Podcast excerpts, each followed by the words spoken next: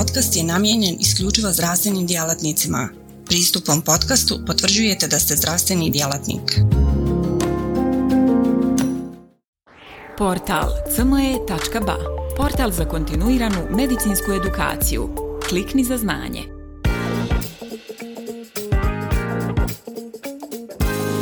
Pozdrav svima, ja sam dr. Mirsad Selimović, dolazim sa Univerzitetskog kliničkog centra u Tuzli, klinika za interne bolesti odjel kardiologija i ovom prilikom govorimo o kardiovaskularnim izazovima modernog vremena sa posebnim akcentom na pušenje.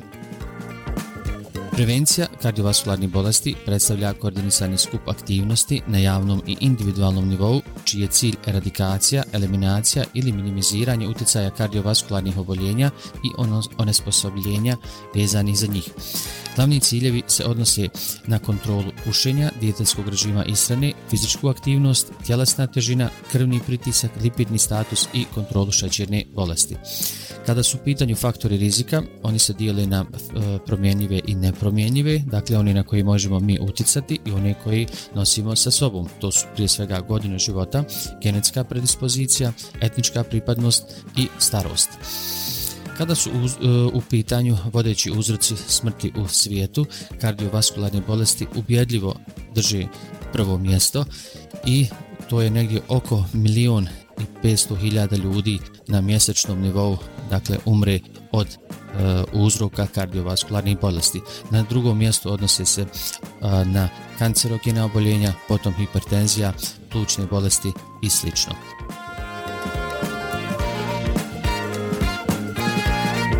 Ono što je bitno spomenuti e, preko svjetske zdravstvene organizacije, dakle da postoji jasna vizija kako se baviti kardiovaskularnim oboljenjima, baviti se sa društvenim determinantama zdravlja, podrazumijeva dakle prije svega prevenciju i redukciju izloženosti faktorima rizika. Glavni ciljevi koji se odnose na sve to jesu, dakle, pušenje, izbjegavanje ekspozicije duhanskom dimu u bilo kojem obliku, potom zdrav način ishrane, dakle dijeta, adekvatna fizička aktivnost, redukcija tjelesne mase, kontrola krvnog pritiska, kontrola lipidnog statusa i redukcija, odnosno kontrola šećerne bolesti. Važnost prevencije kardiovaskularnoj bolesti u kliničkoj praksi odnosi se na to da su aterosklerotske bolesti vodeći uzrok prijevremene smrti širom svijeta pogađa skoro podjednako muškarce i žene prije 75. godine života i predstavlja jedan od glavnih uzroka smrtnosti. Kada, dakle, kada procijeniti ukupni kardiovaskularni rizik? Screening je identifikacija neprepoznate bolesti ili u ovom slučaju nepoznatog povećanog rizika od kardiovaskularnih bolesti kod pojedinaca bez simptoma i može se obaviti oportunistički, to jest kada postoji dakle kada se pojavi prilika ili sistematično, to jest u opštoj populaciji kao dio programa screeninga. Preporuke za procjenu kardiovaskularnog rizika odnose se na sljedeći. Dakle, sistematična procjena kardiovaskularnog rizika se preporučuje kod pojedinaca sa povećanim rizikom, to jest sa porodičnom anamnezom, pozitivnom na iznenadnu i preuranjenu kardiovaskularnu bolest, familijarnom hiperlipidemijom, glavnim faktorima kardiovaskularnog rizika kao što su pušenje, visokrvni pritisak, šećerna bolest ili povećan nivo lipida ili sa komorbiditetima koji povećavaju kardiovaskularni rizik. Preporučeno je ponavljati procjenu kardiovaskularnog rizika svaki 5 godina, pa čak i češće za pojedince koji imaju izrazito povećan rizik i koji zahtijevaju tretman. Skor tablice nam služe za procjenu desetogodišnjeg rizika od fatalnih kardiovaskularnih bolesti u populacijama i državama sa visokim rizikom, a bazirani su na sljedećim faktorima, dakle godine, spol, pušenje, sistolni krvni pritisak i ukupni holesterol. Ono što je bitno spomenuti jeste da pojedinci sa najvišim rizikom najviše dobijaju od prevencije napora, a to u suštini vodi prioritetima. Riziko kategorije, odnosno E, rezultat skor tablica može biti veoma visok rizik, visok rizik, umjeren rizik i nizak rizik u skladu sa brojem faktora rizika koje mi e, pratimo preko pomenuti skor tablica. Sedentarno ponašanje i fizička aktivnost su vrlo bitna stavka u kompletnom ovom procesu, tako da redovna fizička aktivnost je osnova za kardiovaskularnu prevenciju. Učešće smanjuje smrtnost svih uzročnika i kardiovaskularnu smrtnost. Fizička aktivnost povećava fizičku sposobnost i poboljšava mentalno zdravlje.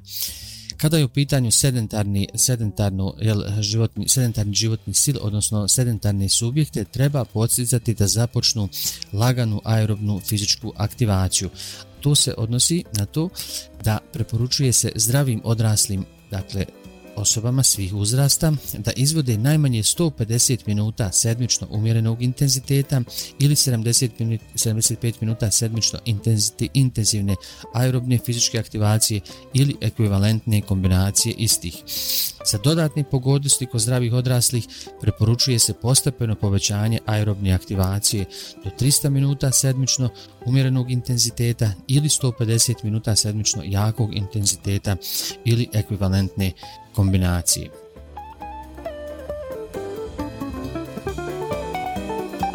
Kada govorimo o ishrani i tjelesnoj težini, prehrambene navike utiču na rizik od kardiovaskularnih bolesti i drugih hroničnih bolesti kao što su, na primjer, kancer.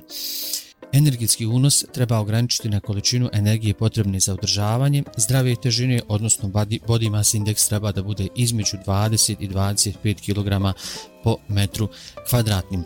Prekomjerna težina i gojaznost su povezani sa povećanim rizikom od kardiovaskularne smrti i smrtnosti drugih uzročnika. Tako da je smrtnost najniža kod body mass indeksa ovaj koji smo spomenuli, dakle ciljni od 20 do 25 kg po metru kvadratnom. Preporuke za zdravu isron, isranu su osnov, dakle kamen temeljac za prevenciju kardiovaskularnih bolesti kod svakog pojedinca. Preporučljivo je da osobe sa zdravom težinom održavaju svoju težinu, preporučuje se da gojazne osobe i osobe sa prekomjernom težinom postignu zdravu težinu kako bi smanjili krvni pritisak, dislipidemiju i rizik od razvoja šećerne bolesti, a samim tim i poboljšali profil kardiovaskularnog rizika. Karakteristike zdrave ishrane odnose se da e, korištenje, dakle zasićene masne kiseline treba da čine manje od 10% ukupnog unosa, energije u zamjenu za poline zasićene masne kiseline, manje od 5 g soli dnevno, 30 do 45 g vlaka na dnevno, poželjno iz žitarica cijelog zrna, više od 200 grama voća dnevno, više od 200 grama povrća dnevno, riba jednom do dva puta sedmično, 30 grama neslanih orašastih plodova i bitna stavka konzumacija alkoholnih pića, dakle treba ograničiti na dvije čaše dnevno za muškarce i jednu čašu dnevno za žene. Kontrola lipida je također vrlo bitna stavka u svemu tome, glavni cilj je holesterol, odnosno lipoproteini niske gustoće ili LDL, koji treba da bude ispod uh, referentnih uh, vrijednosti, dakle sa nižim vrijednostima, a uh, HDL, dakle frakcija uh, holesterola, treba da bude uh, rađena na način da dolazi do povećanja njegovih vrijednosti, mada je a, nizak e, a, HDL dakle povezan sa povećanim kardiovaskularnim a, rizikom, ali manevri za povećanje nisu povezani sa smanjenjem kardiovaskularnog rizika. Tako da životni stil i promjene u ishrani se preporučuju svima. Kada govorimo o pušenju, zaustavljanje pušenja je najefikasnija strategija za prevenciju kardiovaskularnih e, bolesti. Postoji jaka dokazna baza koja govori o svemu tome.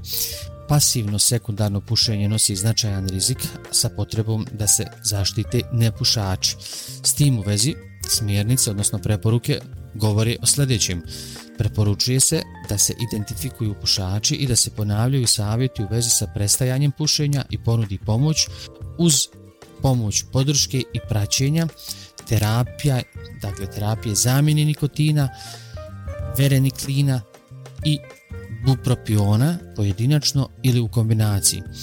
Također se preporučuje prekidanje pušenja duhana i biljnih proizvoda obzirom na snažno i nezavi, obzirom da snažno i nezavisno uzrokuju kardiovaskularne bolesti i preporučuje se izbjegavanje pasivnog pušenja.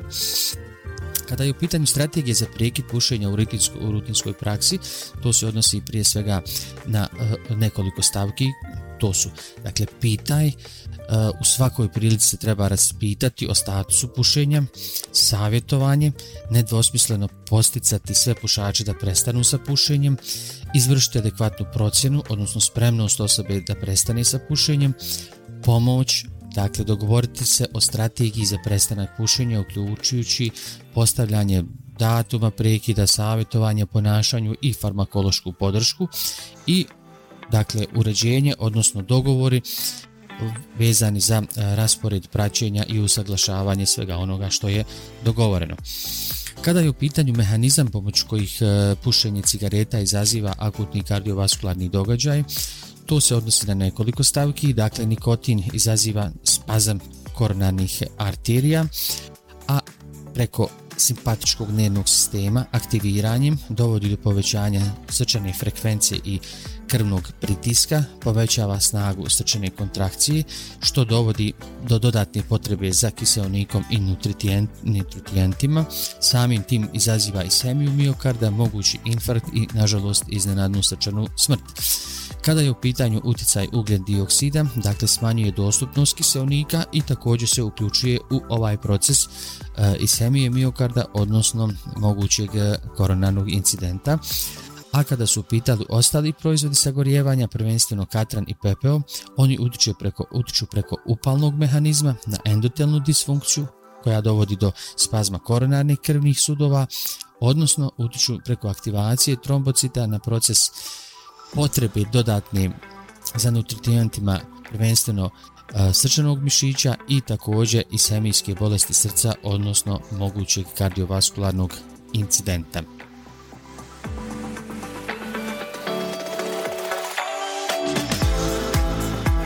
Glavne substance iz e, duhanskog dima koje imaju toksični efekat na kardiovaskularni sistem su ugljen monoksid i lako isparljiva organska jedinjenja kao što je akrolein, također je tu benzin, fenol i druga jedinjenja. Kada je u pitanju utjecaj ugljen monoksida, on se čvrsto veže, dakle veže za hemoglobin u krvi, što ometa normalno snadbijevanje organa i tkiva kiselnikom. Kao rezultat, procesi mentalne aktivnosti su oslabljeni, refleksi su usporeni, javlja se pospanost, gubitak svijesti i moguća je smrt od gušenja. Nikotin i kardiovaskularni rizik. Ovdje je bitno spomenuti nekoliko studija koje govore o ovim stavkama. Dakle, najveću štetu kod pušača izazivaju toksične substance nastale tokom sagorijevanja duhana. Ne postoji uzročna veza između terapijskih zamjena za nikotin i kardiovaskularnih događaja. U studijama dakle nije bilo povećanja broja prijema u bolnicama zbog kardiovaskularnih događaja sa tretmanom nikotinske gume bez obzira na primijenjenu dozu.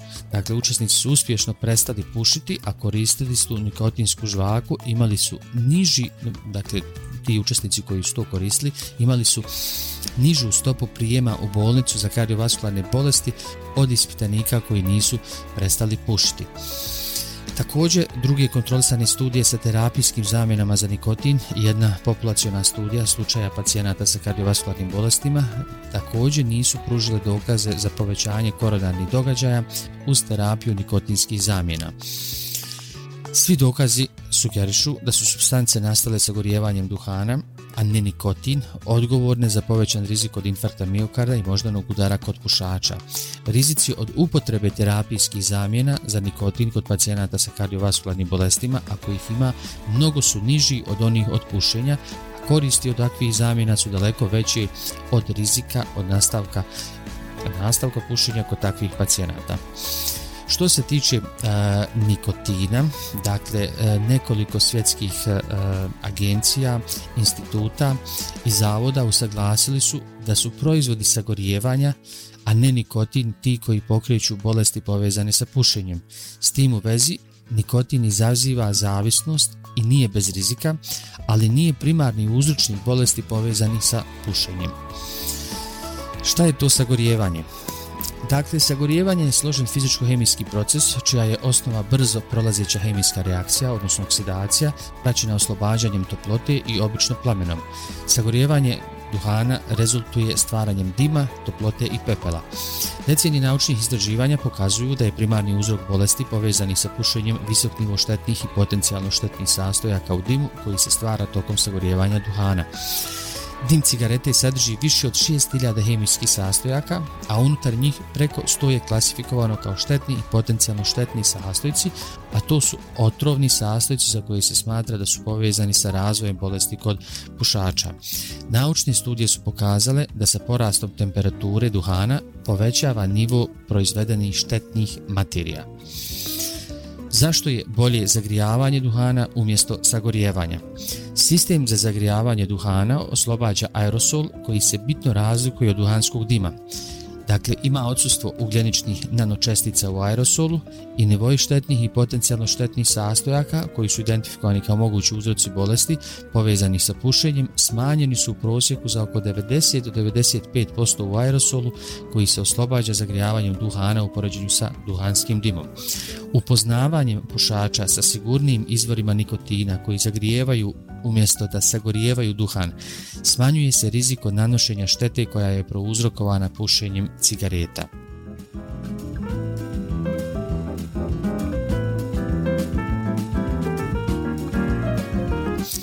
Nezavisna studija o emisijama sistema za zagrijavanje duhana, to je THS, dakle Tobacco Heating System, U cilju određivanja hemijskih i fizičkih svojstava aerosola oslobođenog iz sistema za zagrijavanje duhana u FDA laboratoriji za duhan u oktobru 2017. godine izvršeno je analitičko ispitivanje katrana, nikotina, akroleina, formaldehida i benzopirena.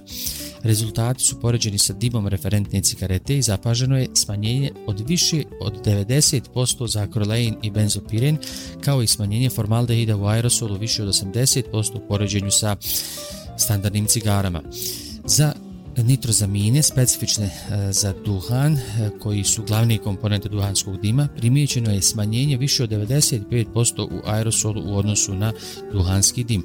To vidimo dakle na ovom također e, slajdu u procentualnim omjerima ovi nam stupci govori o smanjenju uticaja kada je u pitanju kada su u pitanju ove substance i prednosti sistema za zagrijavanje duhana. Stručno mišljenje američkog eh, koleča kardiologa o obrazcu prestanka pušenja dakle govori uh, o nekoliko uh, koraka odnosno postupaka koji pomažu uh, osobama koji bi željeli da prestanu prije svega pušiti. Dakle, to se odnosi na aktiviranje profesionalaca, potom status uspostava statusa jel, upotrebe duhana, potom procjenu pa davanje savjeta, te onda ponuda i povezivanje sa tretmanom i samim tim praćenjem. Dakle, to se odnosi uh, na uh, sljedeće korake, da pušači koji nisu spremni da prestanu sa pušenjem u ovom trenutku, dakle, treba obaviti motivacioni razgovor sa njima, propisivanje ili nuđenje uzoraka medikamenata za prestanak pušenja i ohrabrivanje u nastavljanju da se pušenje kvantitativno smanji izvršiti razgovor o upotrebi nesag, e, nesagorjevajućih jel, duvanskih proizvoda ukoliko ne postoji interesovanje za upotrebu pomenutih medikamenata i savjetovanje da se smog free ponašanje usvoji kako kod kuće, tako jel, u automobilu, odnosno u svojoj bližnjoj okolini. Sljedeći korak je praćenje, preispitivanje odluke unutar mjesec dana putem kontakta uživo ili nekog drugog e, kontakta i ukoliko postoji spremnost provesti tretman za prestanak pušenja, ako ne postoji spremnost za prestanak, ponoviti tretman. Poruka na kraju odnosi se da zdrava ishrana, redovna fizička aktivnost, prestanak pušenja i redovni preventivni pregledi glavne su preporuke u cilju održavanja zdravog načina života i ishrane.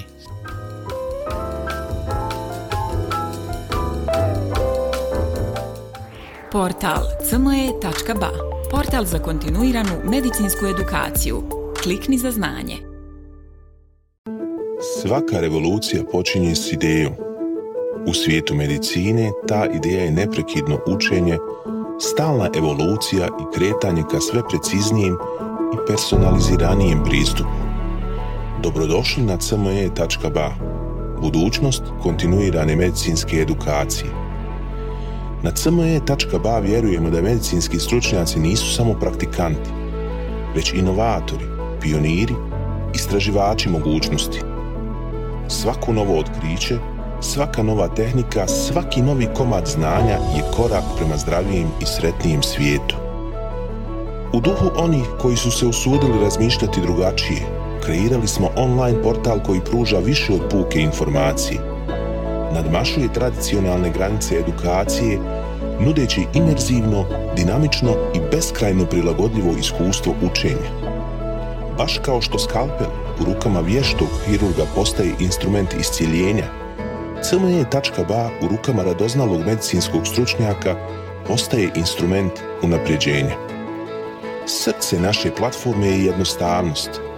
Razumijemo da je vaše vrijeme neprocjenjivo, da svaka sekunda može napraviti razliku. Zato smo dizajnirali cme.ba da bude jednako intuitivan i efikasan koliko je i inovativan. Inspirirana najboljim svjetskim sučeljima, naša platforma vam omogućava da zaronite u bogatstvo znanja bez ikakvih ometanja ili kompleksnosti, kada god to želite i gdje god to želite, donoseći svijet medicine na dohvat vaših prstiju sa elegancijom jednog, besprijekodnog dodira. Na cme.ba susret ćete se sa neprestano rastućim univerzumom sadržaja kuriranog od strane regionalnih i globalnih stručnjaka. Interakcija sa vrhunskim umovima u medicinskom polju, uključivanje u revolucionarna predavanja i dobivanje znanja koje će transformisati vašu praksu. Ali ne smatramo se zadovoljnima s trenutnim postignućima. Obavezali smo se na kontinuirano poboljšanje težimo da cme.ba ostane zlatni standard za online medicinsku edukaciju.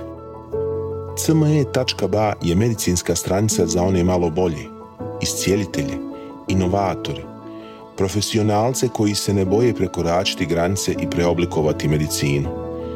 cme.ba je mjesto za vas. Razmišljajte bolje, učite bolje, budite bolji. Stoga kliknite za znanje i pristupite na cme.ba gdje učenje nikad nestaje, gdje strast susreće profesiju, gdje medicina susreće inovaciju.